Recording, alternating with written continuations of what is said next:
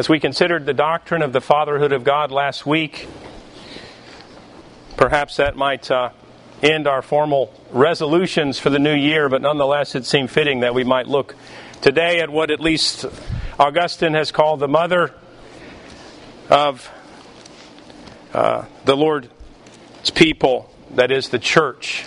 Uh, the church. And we look here at Psalm 122 and we see that this is a psalm, of course, about the church. Were you to leaf through your Bible today, you would look, for instance, at Psalm 120 and pressing all the way forward into Psalm at least 134, you would see that those are psalms of ascents. And the idea behind those psalms is simply that they were sung by God's people as they were going up the Temple Mount into the temple, as they were there assembling and delighting themselves in the things of God. And so we look here at the 122nd Psalm as we consider the doctrine of the church this morning. Truly, the church of Jesus Christ is a family, a new family, a family produced that is birthed by the Father in heaven and placed in the arms of His church. Individual sovereignty, so prevalent in this day, has certainly worked against this doctrine. Refusal to submit rightly to the very real authority of Christ through the local church. Recognition that access to the graces of Christ have been designed to be received in many ways through the local church. It is an unfortunate reality today that the beauties of a relationship in a fellowship are largely lost on our culture. We recognize that uh, it seems in our own culture that every association to which we are involved is absolutely voluntary, and we want to assure ourselves before we involve ourselves in it that there's absolutely no responsibility on our part, and that we can leave at the simplest whim. And that would not be the institution that the Lord Jesus Christ gave his life for. And so it's important that we would reject, again, the common vernacular of the day regarding church. And the reality is, as many of you, as a matter of fact, perhaps most of you, have been involved in fellowships that, at their very best, have been shallow that seemed doctrinally to be tossed to and fro as the wind on the waves, that seemed trite and trivial, that seemed to focus perhaps on buildings and edifices, on trellises instead of the vine of the Lord Jesus Christ, that is his people. We are persuaded that we certainly are not the only fellowship that is attempting to delight ourselves in the sweetness of what it is that God has called to Himself the church. But nonetheless, we are persuaded and we propose to you this day that we must insist that we take that which the Lord has promised and died for and delight ourselves in it, for it is good. Moses said to his father in law, Hobab, as they were going into the promised land, he said, Come with us, for we are going with the Lord, and he will do you good. And that's what this psalm is referring to here. Now, it would be important for us to recognize that there has been, and you likely are aware of, an understanding, uh, frankly, a relatively recent understanding of the Scriptures, and that is the theology of dispensationalism. And the theology of dispensationalism, frankly, must be at least briefly addressed as we look at this psalm, because the historical orthodox understanding of this psalm is that it is absolutely referring to the church of Jesus Christ. And so we affirm, as did our fathers before us, that while the psalmist David certainly was referring to Jerusalem, the holy city, and primarily referring to Jerusalem, the holy city, basically as a reference to the temple of God where God met his people. And that the projection of that absolutely has to do with the church of Jesus Christ. Yes, we affirm that the church is in the Old Testament. It is the people of God. The church is always the people of God. And the reality is, as the scriptures indicate, that those and only those who are spiritual children of Abraham are in fact the Israel of God as attached to the Lord Jesus Christ. If you are a redeemed son or daughter of God, then you are in fact absolutely the one true child of Abraham. You are an Israelite indeed. And that's the idea that the scriptures give to us. And so we will be affirming that as we look at Psalm 122 here, particularly in reference, as we see, and we'll have our attention directed to this idea that it is a reference to the local church. And also to, perhaps in some ways, the universal church. And you may say, well, why should I be concerned with this doctrine of the church that sounds rather dusty and old and uninteresting?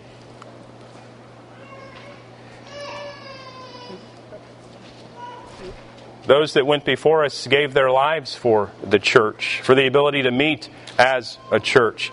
The Lord Jesus Christ Himself gave His life for the institution of the church.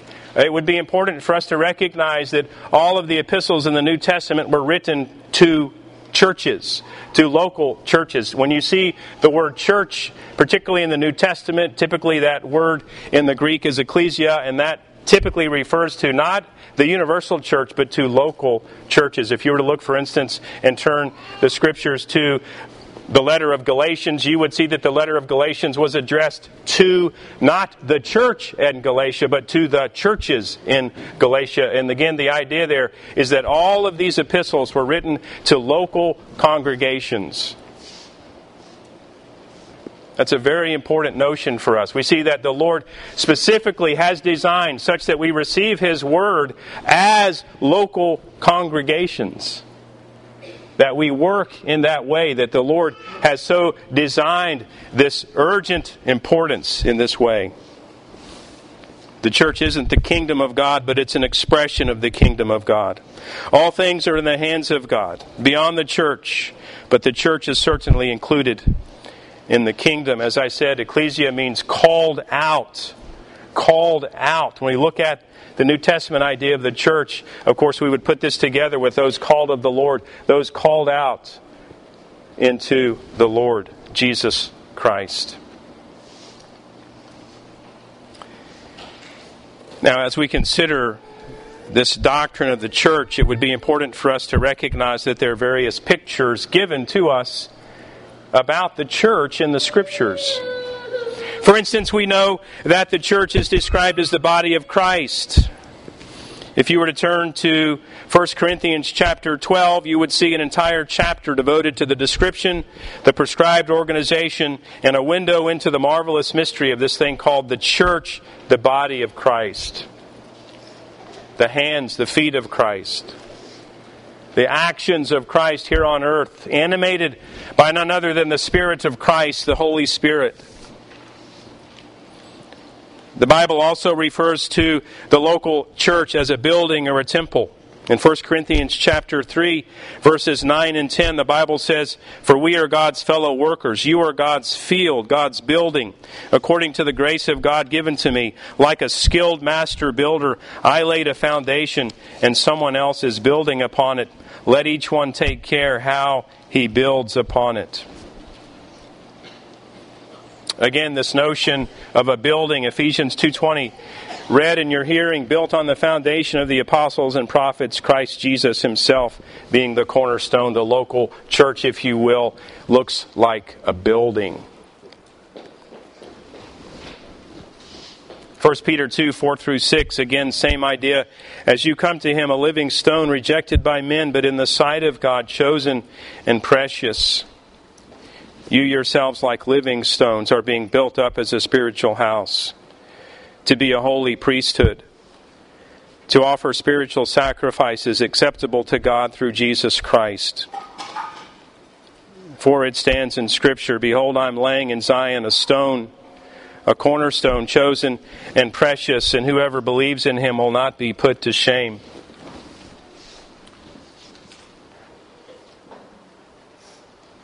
There are many fellowships today that as they read this passage in 1 Peter chapter 2, they should, they should say this to themselves. If this is the scripture, then we are not a church. If this is a reference to believers that are gathered together by the Lord Jesus Christ, then we have no idea what it is that we're doing. But that's not what we're doing. It is our proposition that the Lord Jesus Christ was not making a mockery of us when he promises to us that which is declared here by the Apostle Peter in 1 Peter that we are like living stones, fit together. That we are united to the Lord Jesus Christ. That we have a heavenly Father that is, that is, that is caring for us, that persuades us, that plans for us, that calls us to Himself, that has made every single situation such that it works for our own good and for His glory, that we might find ourselves in the glories of heaven, moment by moment by moment, all taken care of by a loving Father. The opportunity, of course, purchased for us by our older brother, the Lord Jesus Christ. And we say yes and amen. Yes, this is the fellowship that I want to be a part of. This is what the Lord Jesus has promised. This is not fakery or mockery. The reality is, is that sometimes when we have friends that let us down, or we have churches that let us down, what do we do? The same thing happens with the gospel. The false gospel has a way of inoculating people against the gospel. It goes something like this Someone speaks to another about the gospel and they describe it in such a way as to persuade the unbeliever that in fact he is a believer. And so he enjoys nothing, no relationship with the living God. And he begins to realize that. As a matter of fact, his experience of reality is such that his new birth is nothing. And so he rightly rejects that which is false, but then he goes further and says, There is no such thing as new life in Christ. And we may say the same thing about friends that let us down. There's no such thing as a biblical friendship, or there's no such thing as a faithful church. And we say, no, no, no. There is, albeit imperfectly, there is that fellowship in cities and communities and towns all over our country and all over the world that delight themselves in happily entering into, albeit imperfectly, these promises. And they enjoy a depth of relation with their loving Father that no one else can touch. And they enjoy a depth and a growing relationship with their fellow believers that is glorious and that is, in fact, a true picture of beauty. And that is exactly what is referred to here in this 122nd Psalm.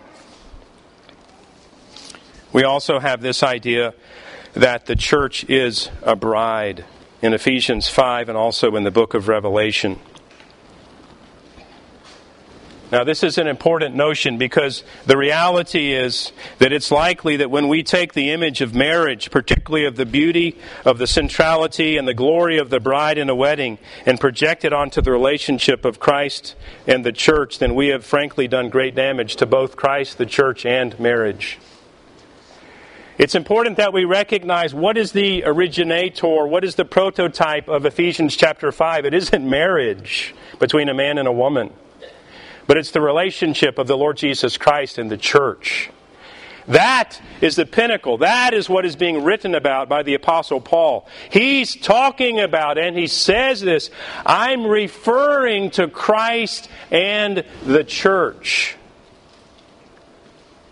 And he says marriage is something like that. And so, the church being the bride of Christ if we don't actually grasp what thing is the original and what thing we are applying that explanation so that we can understand it, then we utterly fail to understand its import. And then lastly, when we consider Ephesians 2, we might consider the Apostle Paul who wrote the book of Ephesians, likely from a Roman prison. The Apostle Paul was a Roman citizen. If anyone understood empire, it was the Apostle Paul. As he traveled to and fro in his travels, he would see the ramifications, the validation of this boisterous and growing and very powerful empire, the Roman Empire. He would walk along the roads. He would see the bridges that they built that are still in existence today. He would, he would see the manifestations of the power. No doubt, as chained to a Roman soldier, he would understand fully this concept of the centurion, of a battalion of soldiers, of the power that they represent and project for the empire. And he would go so far as to say, the kingdom of God is like that. It's like an empire. He would go so far to call those who are in the kingdom of God, those redeemed, as citizens of an empire. We, we have a king, do we not? We have the total institution of the kingdom of God. We have a homeland. We have a political structure. We have a government. We have a judiciary. We have full orbed processes of productivity and security. We are a part of no paper kingdom, but a real kingdom that can and will sustain itself perfectly and ultimately endure forever. It is invisible, but has local manifestations that are, in fact, visible. That is the local church.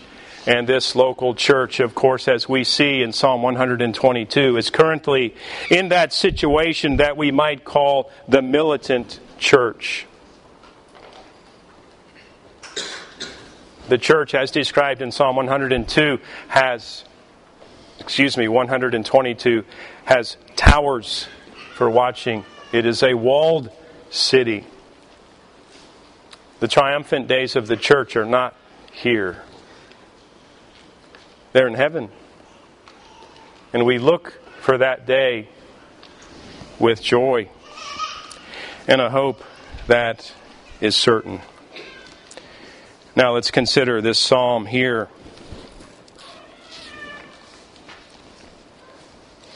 Perhaps I should say this as well. Some of us are studying Herman Bavinck's theology on Thursday evenings, and Bavinck makes it very clear, and it's important for us to understand that the Church of Jesus Christ is not a developed organization. And the idea behind that, again, is that our religion is a revealed religion. The reality is, the Israelite children had imposed upon them the manifestations and the character of God. They did not select to be involved. Again, as I've mentioned before, being called of the Lord is not always convenient. And the children of Israel certainly understood that. But nonetheless, it was revealed to them how they would worship. And the same is true for us. This is not some long standing development over a period of time that looks like evolution. The reality is, is that God has made it very clear how to worship Him and what it is that we're doing together.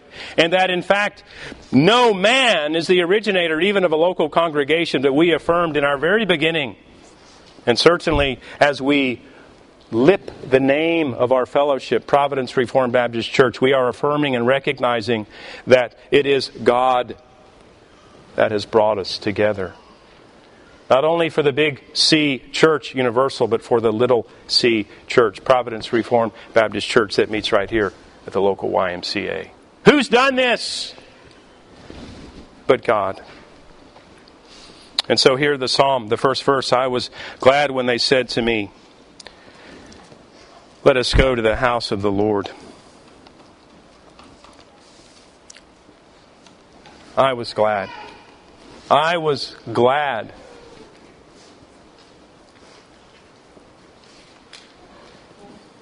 Now, It's reasonable that you're asking yourself the question Was I glad when I came to the house of the Lord this morning? What, what is the experience of my reality regarding a fellowship of Christ?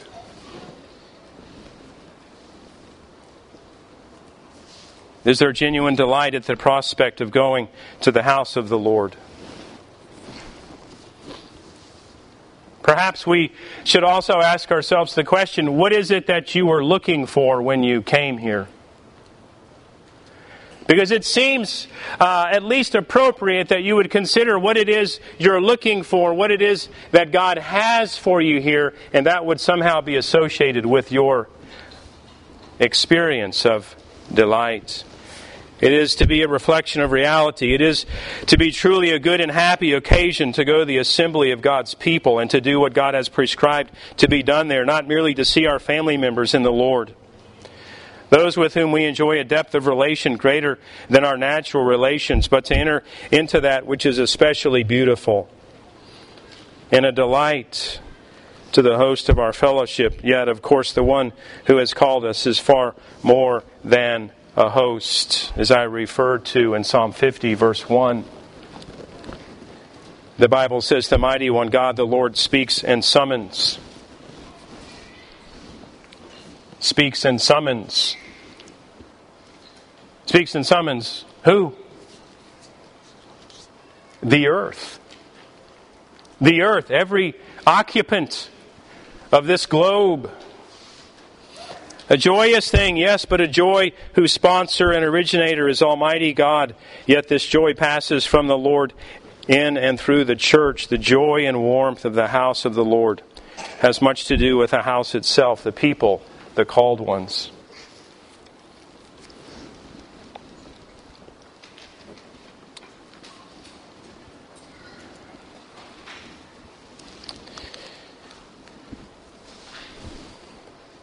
Our individual experience of the realities of our local fellowship, God has designed to be associated with our own relation to Christ, in our own devotion to walking holily with Christ, to following Him, to being led by the Spirit.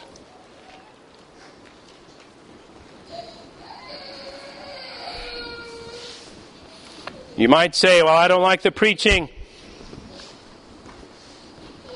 Pray for it, and it'll get better.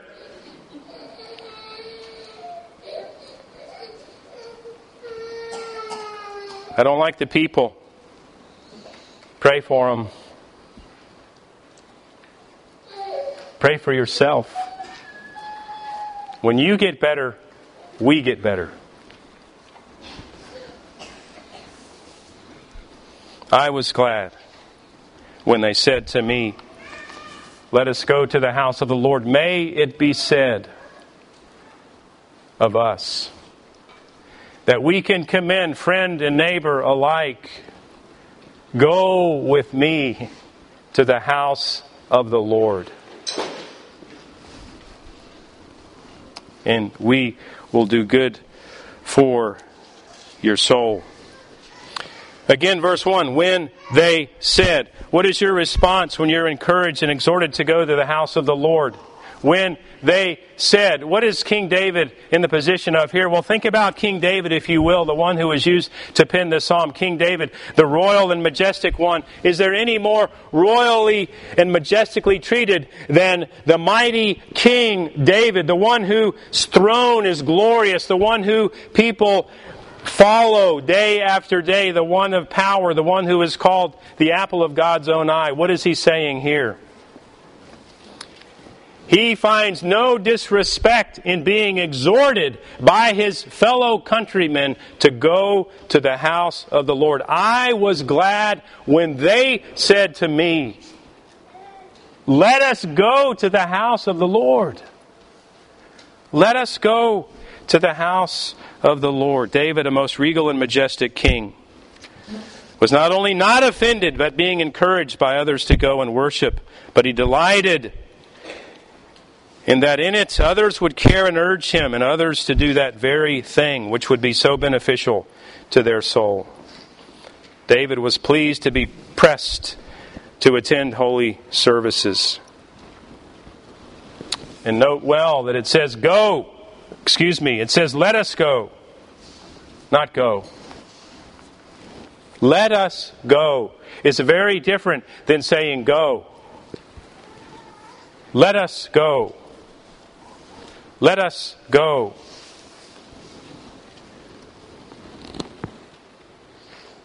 The exhortation to others is go.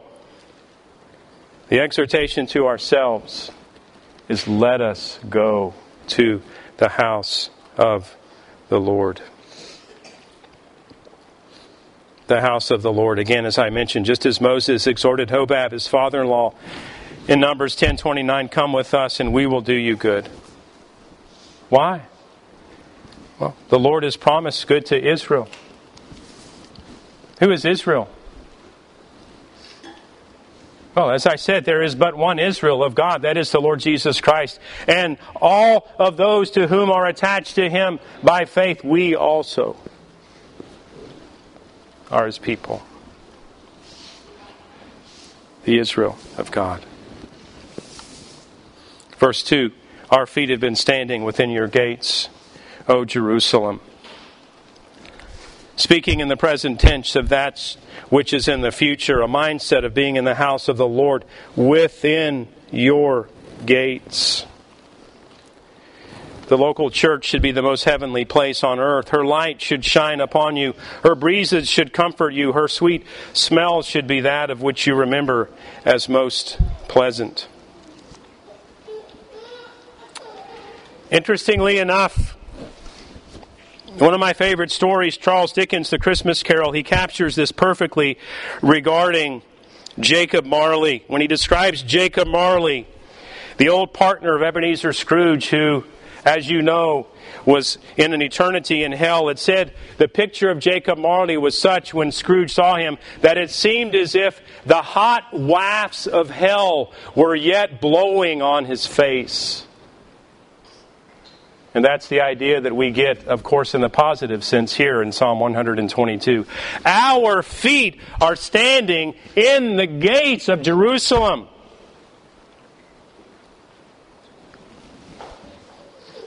We have a resurrected Christ who is there this day. We are in union with him, are we not? We are there. It is as if we were there physically how do you speak? Is it in heavenly tones? What is your countenance like? Our conversation should be as if in heaven, and all of our works done in relation to eternal life. The unfortunate reality is that the harsh challenges of our world can rub away the contours of beauty in our own lives and in what we come to expect from others. This is a hard place to live, is it not?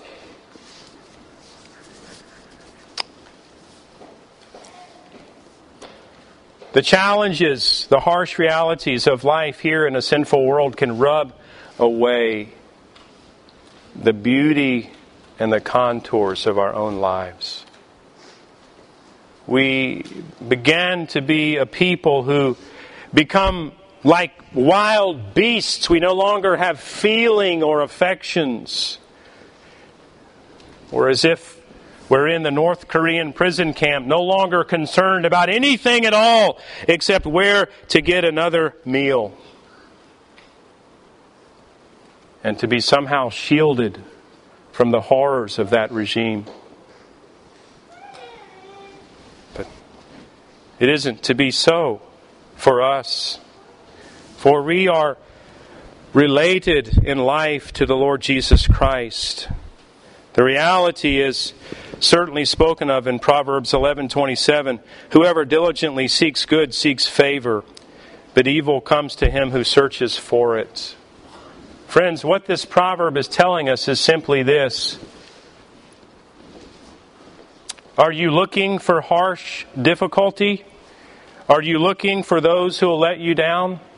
Are you looking for a place that's lifeless and dead? The proverb says, you will find that. But the proverb also says, Are you looking for life in Christ? Are you looking for that which is good and true? You will find that also.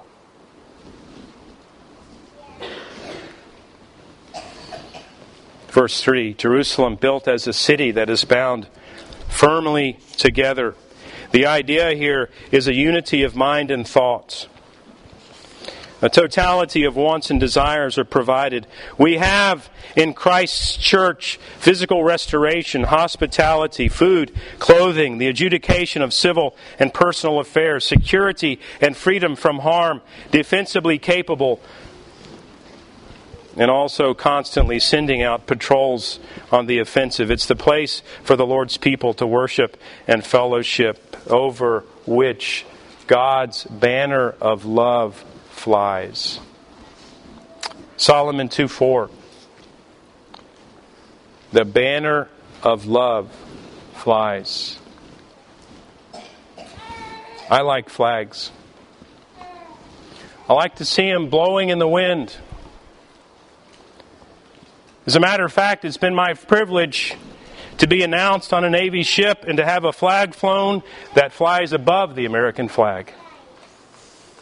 The chaplain's flag flies above the American flag when services are done on Navy ships. And we should recognize that we have a flag over our fellowship, and it is the banner of love. It's the banner of love. Verse 4 To which the tribes go up.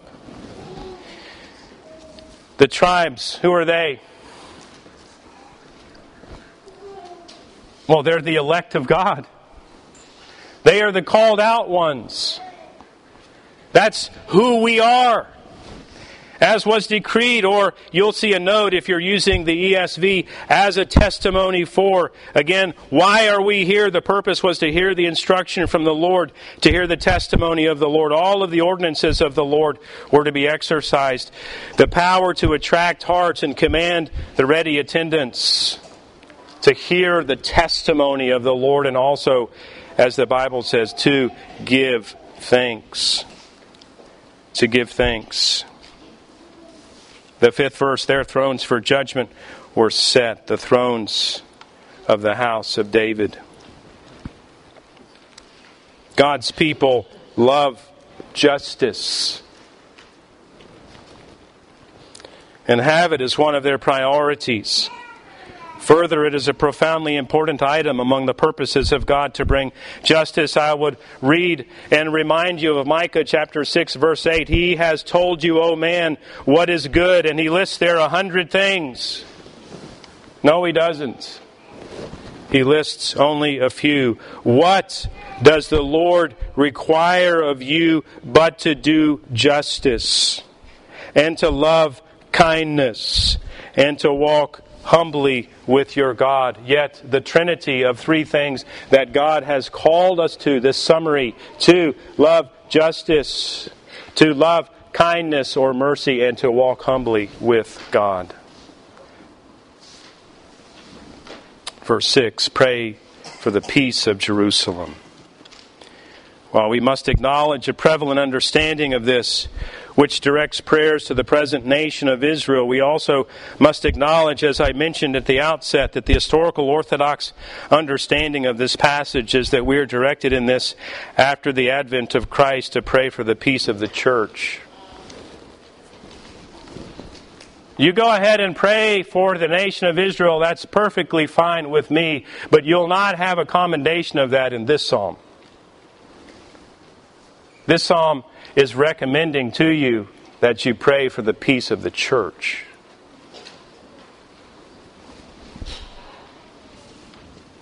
I, for one, am very thankful for the nation of Israel, but also must agree with those who have gone before me that the reference is to the church of the living God.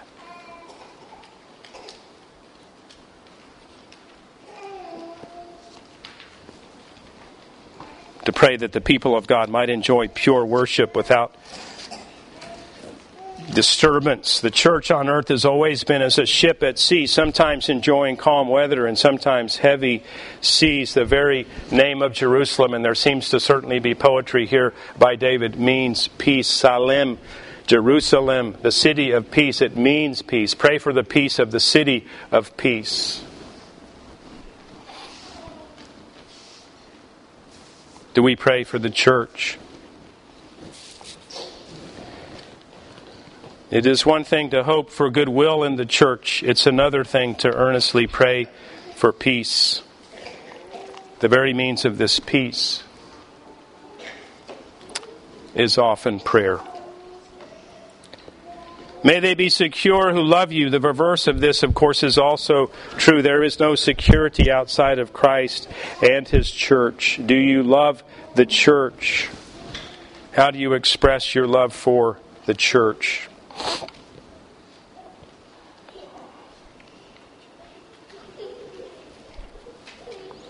Commitment, compassion, conviction.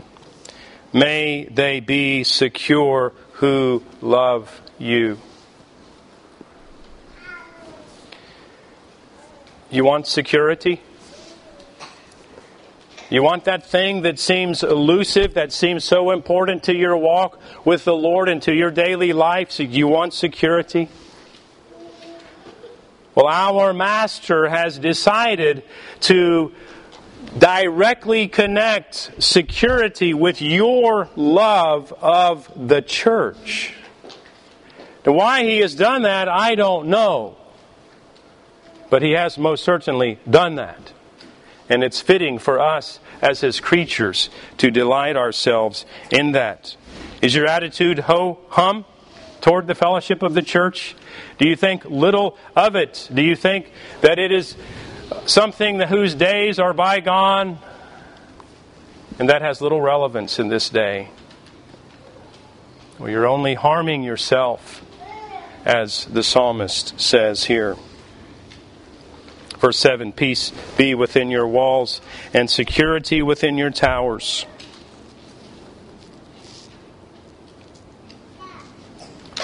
There may be some who are uncomfortable with these references as applied to the church, but nonetheless, it's important for us to recognize that the church is a war town and a walled town, which is situated among enemies and must not trust those who are outside, must be attentive to her defense as well as the sending out of patrols. The tower has a singular purpose of watchfulness for the operation of warfare.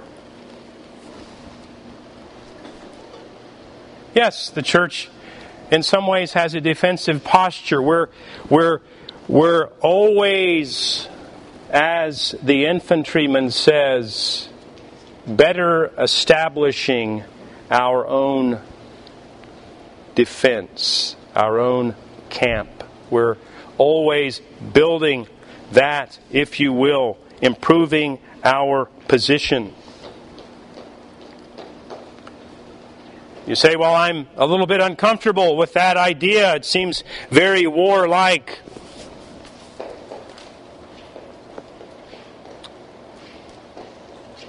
We are at war. We are at war. We are in spiritual warfare. And so not only are we improving our position,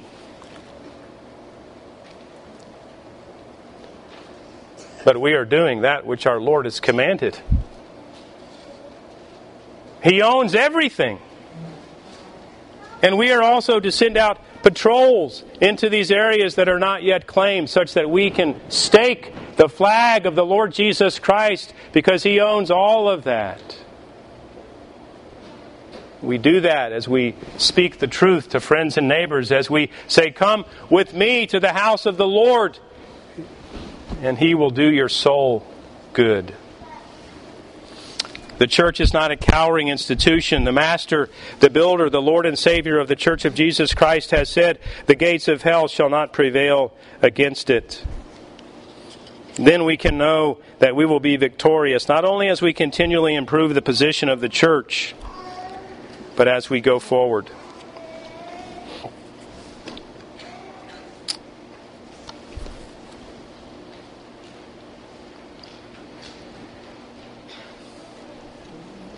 It does seem appropriate that I might set in your minds an illustration from John Bunyan's book, Holy War. In Holy War, this book that pictures man's soul, if you will, the soul of man in a spiritual warfare. And at the very beginning of the book, there, is, there are these plans by Satan and his minions to take man's soul, if you will. That is, to take the individual man for itself, for the kingdom of darkness and not the kingdom of light. And when they do that, there is initially smooth talking. And then, secondly, the first one that died in the holy war was Captain Resistance. As Bunyan says, the only man of war in the town, when Captain Resistance was killed, poor Mansoul was wholly left naked of courage for she had no heart to resist. The Church of Christ is a wartime organization. But we have a captain of our faith. He has made every provision for us. He has affection for his soldiers one for another. He makes perfect provision for us. He is our shield. He is our protector. He has provided for us spiritual armor that is absolutely effective in every way we can go forth entirely confident in this one who we follow. Verse 8 For my brothers and companions' sake, the well being of the church is most central to the well being of ourselves and others. The harsh realities of this sinful world incline us to merely dip our foot into the waters of Christ's church. To merely dip our waters into dip our feet into the waters of Christ's church. I'm not trying to make an allusion to baptism by immersion. But the idea in Psalm 122 has a lot to do with the way that Peter reacted when he saw the Lord Jesus Christ after his resurrection, recorded in John chapter 21, verse 7. So they're out on the fishing boat after John had said and commended the others with him to go fishing. Basically, John was saying, you know what? This whole thing with Jesus Messiah was great, but it's a bust. It didn't work out. And then he hears the Lord Jesus speaking from the shore. And he says, It is the Lord. And he takes off his outer garment and he jumps in the water and he swims to shore. That's what the Lord is calling us to in Psalm 122. For the sake of the house of the Lord, verse 9, for the sake of the house of the Lord our God, I will seek your good. It is only when we make a little prayer that we see the church languish. It is a little war that you make against sinful flesh that has you lingering in sin. It is a little effort that is responsible for your lack of deep friendship. It is a little Bible reading that is the reason you lack understanding. It is a little pride that has you thinking you know best instead of the Lord of the church. You go ahead and you make your little things. The church of Jesus Christ is not about little things. It's about the majesty of the one on high. It's about the blood bought church of the Lord Jesus Christ. This is the glorious institution referred to here in Psalm 122. And I commend that you would be a part of the fellowship of the Lord Jesus Christ by receiving from the one alone who can give life, the Lord Jesus Christ Himself. Let us pray.